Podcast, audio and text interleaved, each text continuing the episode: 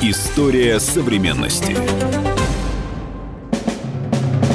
В издательском доме «Комсомольская правда» готовится к выходу книга военного обозревателя КП Виктора Баранца «Спецоперация Крым-2014». Это документально-художественное исследование событий периода Крымской весны, когда граждане полуострова решили вернуться в Россию – в своей книге автор рассказывает о том, как вызревало это решение, что происходило в те дни в Кремле, в Минобороны, в Генштабе, в штабе Черноморского флота, в правительстве Автономной Республики, в Симферополе и Севастополе, в том числе и о том, как готовилась и проводилась подразделениями российской армии охранная операция, целью которой было не допустить гражданской войны в Крыму и обеспечить безопасность референдума. Публикуемом сегодня отрывке из книги Баранца рассказывается о том, как в Минобороны и Генштабе готовился план переброски дополнительного контингента наших войск в Крым. История современности. Читает автор. Часть пятая.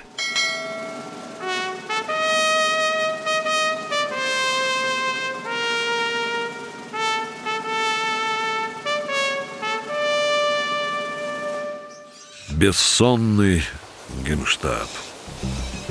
Когда февральское соглашение между Януковичем и оппозицией в тот же день было вероломно сорвано активистами Майдана, и стало ясно, что такая же братоубийственная буча, как в Киеве, грозит и Крыму, президент России утвердил предложение Минобороны о переброске дополнительного контингента войск на полуостров. Шойгу приказал начальнику генштаба Герасимову срочно готовить план операции. Как только начальник главного оперативного управления Генштаба, генерал-полковник Владимир Зарудницкий со своими офицерами-операторами приступили к разработке плана, министр обороны приказал в первую очередь обеспечить его информационное прикрытие. Это направление работы курировал первый зам министра обороны Руслан Цаликов – Прежде всего, после консультации с Генштабом, он поставил задачу управления информацией и печати Минобороны, начальник генерал-майор Игорь Коношенков, отвлечь внимание иностранных разведок от Крыма.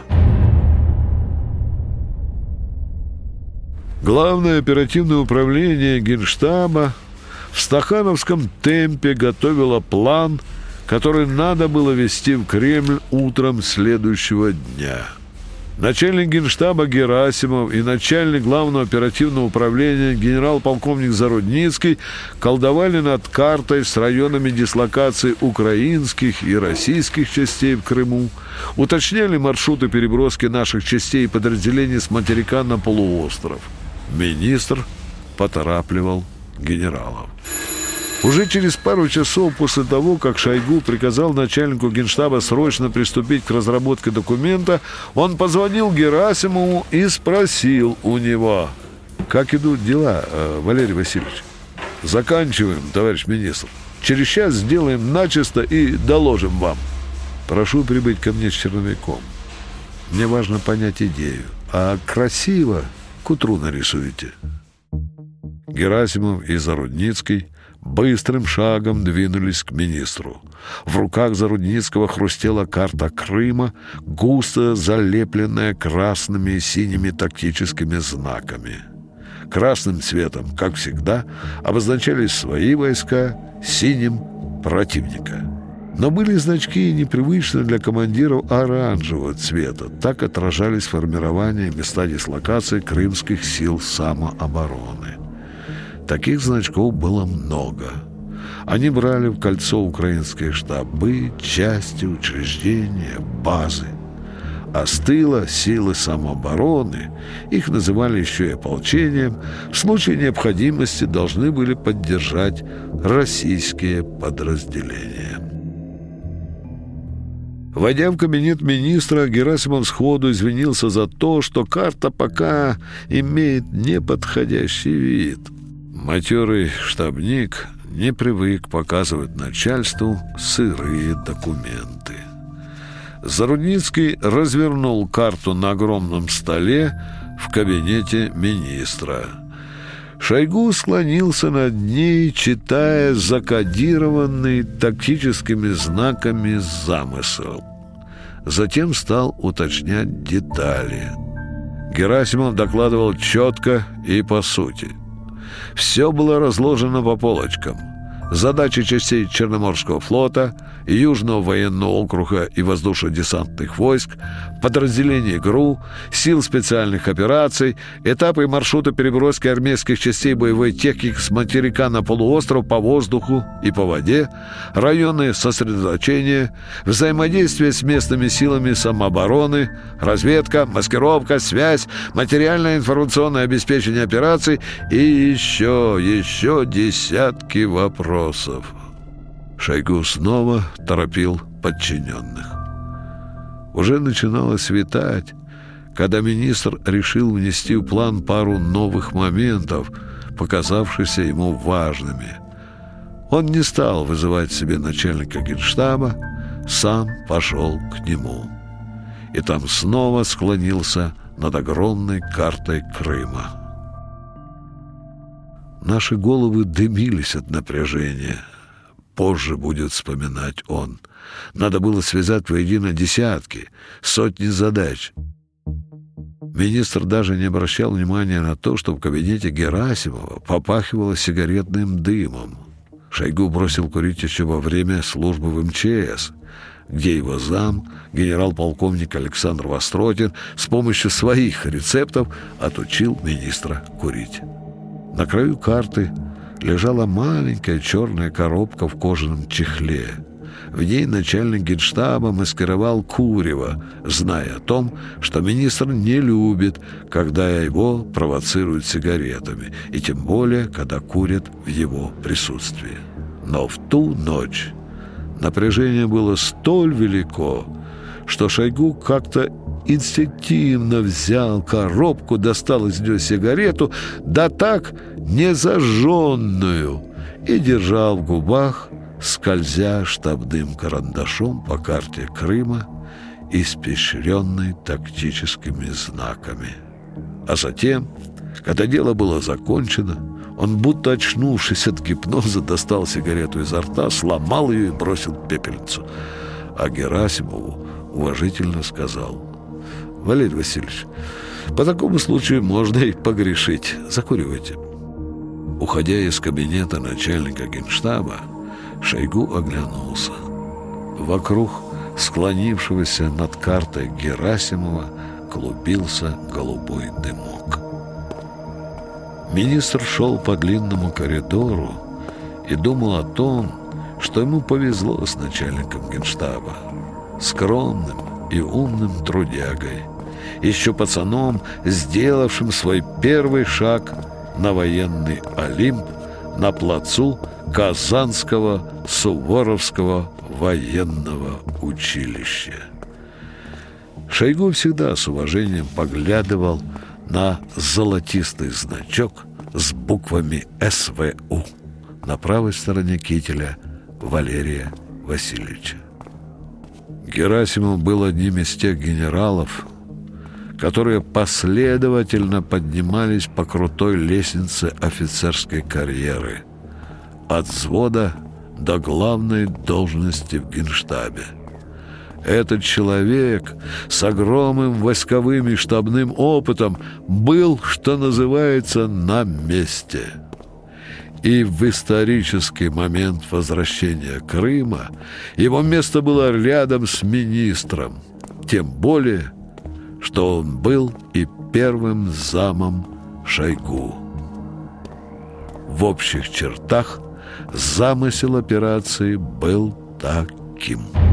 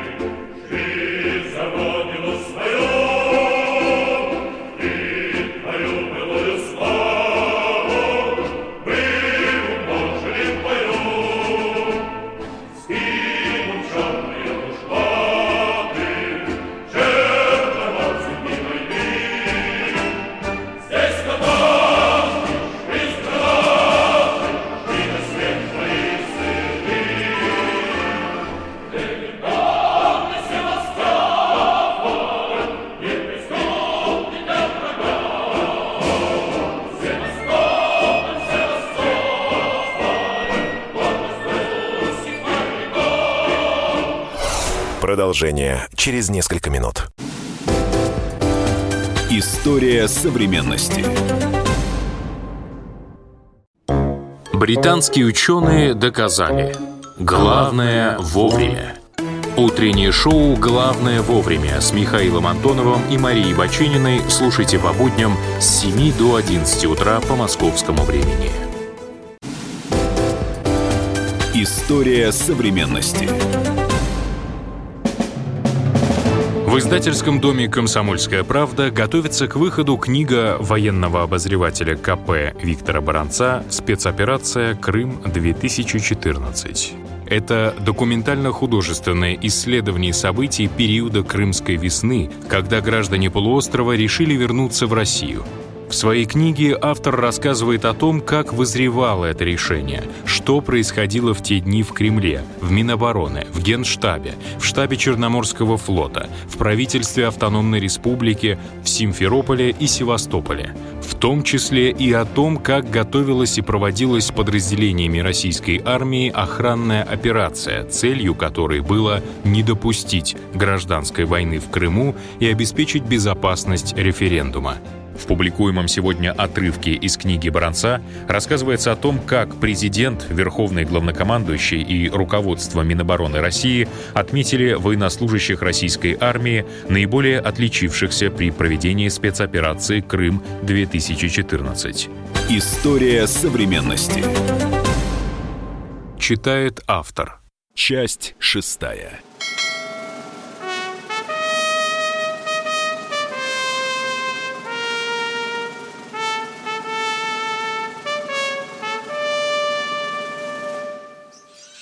Георгиевский зал. В конце марта 2014 года министр обороны России генерал армии Сергей Шойгу разослал по войскам и флотам телеграмму, в которой требовал от командиров к установленному сроку прислать в Главное управление кадров списки офицеров и солдат, заслуживших государственные награды во время операции в Крыму а заодно и подготовить представление к этим наградам с убедительной мотивировкой. На Главное управление кадров Минобороны обрушились два пуда документов. Кадровики зашивались, обрабатывая их. Министр приказал никого не забыть. Он готовил щедрый приказ, по которому сотням его подчиненных светили очередные или досрочные воинские звания, а многим и более высокие должности. Ведомственная медаль за возвращение Крыма полагалась всем участникам крымских событий. Шойгу сам вручал их во время своей нерекламируемой поездки на полуостров. К концу месяца фельдъегерская почта Минобороны доставила в Кремль толстенный пакет со списками особо отличившихся и короткими, иногда всего 15 строк, командирскими рассказами о сути действий отличившихся подчиненных. Этот раздел представлений называется «Основание». Путин потребовал, чтобы наградное управление администрации президента предоставило ему эти списки. Он в несколько присестов внимательно читал их еще за пару дней до того, как в Георгиевском зале Кремля должна была состояться торжественная церемония награждения. То были для него не просто формальные, лишенные эмоций и восклицательных знаков – командирские документы. Это были впечатляющие хроники действий людей в погонах, которые по его президентской воле обеспечили безопасность Кримского референдума и мирное возвращение полуострова к родным российским берегам. Львиную долю наградных списков составляли солдаты и сержанты, старшины и мичманы. Путин – зацепился взглядом за представление к ордену мужества рядового роты спецназа сил специальных операций Скворцова Андрея Ивановича, который с риском для жизни обезоружил преступника во время выполнения задачи в здании Верховного Совета Крыма, проявил готовность ценой своей жизни спасти командира и вынес украинскую девушку с заминированной территории у села Стрелковое, получив при этом ранение. Для солдат и офицеров, приглашенных в Кремль, администрация президента устроила в тот день экскурсию по Георгиевскому залу. Рядовой Скворцов с командиром своей роты капитаном Ушаковым был среди них. Девушка-экскурсовод рассказывала. Георгиевский зал – один из самых впечатляющих залов Кремлевского дворца – он назван в честь ордена святого Георгия Победоносца, учрежденного в 1769 году императрицей Екатериной II и ставшего высшей наградой в русской армии. Святого великомученика с давних пор почитали на Руси как олицетворение воинской доблести – на стенах зала изображены золотые звезды и орденские знаки с девизом «За службу и храбрость». На мраморных плитах высечены названия 545 полков, флотских экипажей и батарей и более 10 тысяч фамилий офицеров-генералов, удостоенных ордена святого Георгия Победоносца. Среди них имена фельдмаршалов Суворова, Кутузова, генерала Багратиона, адмирала Ушакова и Нахимова. «Товарищ капитан», — тихо сказал Скворцов ротному, глядя на мраморные доски с высеченными на них фамилиями орденоносцев. «Тут и Ушаковы есть. Вон сколько их, ваших однофамильцев». «И Скворцовы тоже имеются», — с улыбкой ответил капитан. Целый батальон солдат и офицеров в парадной форме ровными шеренгами стоял вдоль белых стен Георгиевского зала, когда президент вышел к трибуне. Его речь была пропитана благодарностью Его Величества российскому воину за профессионально выполненную работу в Крыму.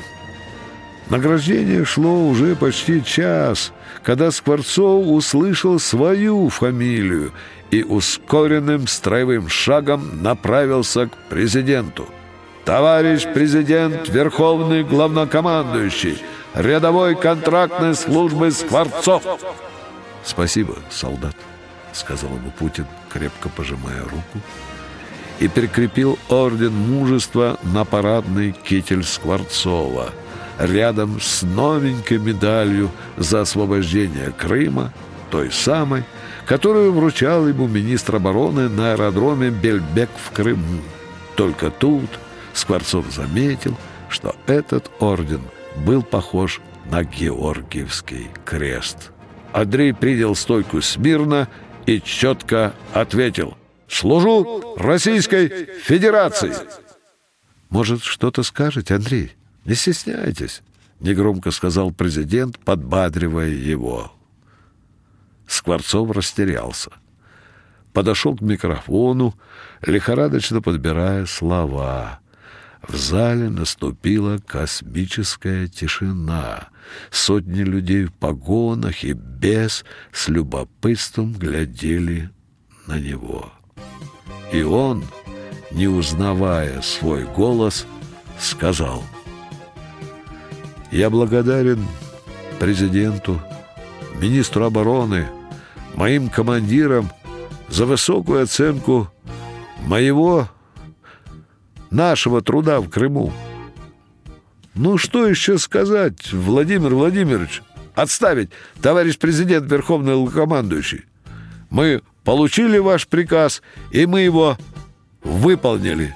И теперь мы вежливые люди.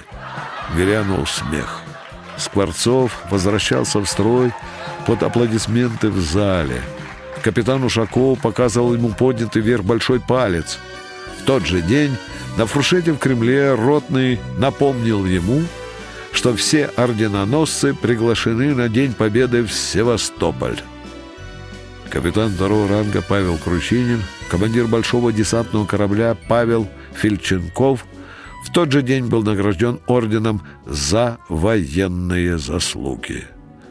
После фуршета в Кремле он позвонил отцу в Севастополь и сообщил о награде. Александр Иванович ответил сыну дрогнувшим голосом. «Поздравляю, сынок! Я горжусь тобой!» Когда Павел вернулся в Севастополь, облачившийся в парадную форму отец предложил обмыть орден. Сначала орден опустили в стакан с водой Черного моря, а потом с водкой.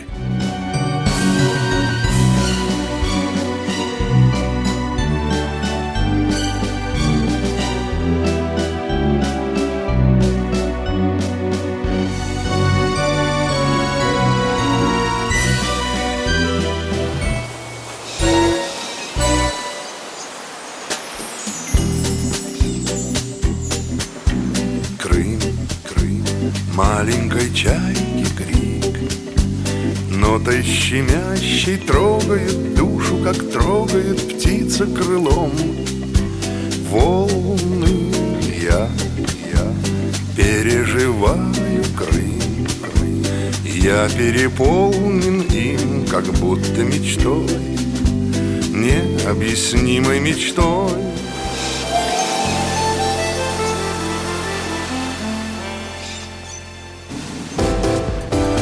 История современности. Ведущие на радио «Комсомольская правда» сдержанные и невозмутимые. Но из любого правила есть исключение.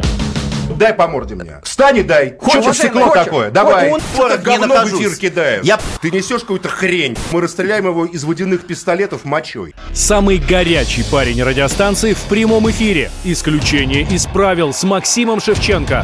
Слушайте по вторникам с 8 вечера по московскому времени.